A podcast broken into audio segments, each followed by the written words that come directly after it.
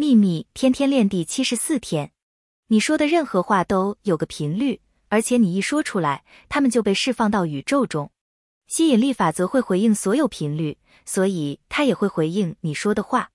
当你使用非常强烈的字眼，例如可怕的、令人震惊的和恐怖的去描述你人生中的任何情况时，你正送出一个同等降大的频率，而吸引力法则一定会把那个频率带回来给你作为回应。吸引力法则是中性的，它只是去对应你的频率。这样你明白强而有力的说出你想要的事物。以及不要使用强烈的字眼讨论你不想要的一切有多重要了吗？愿喜悦与你同在，朗达·拜恩。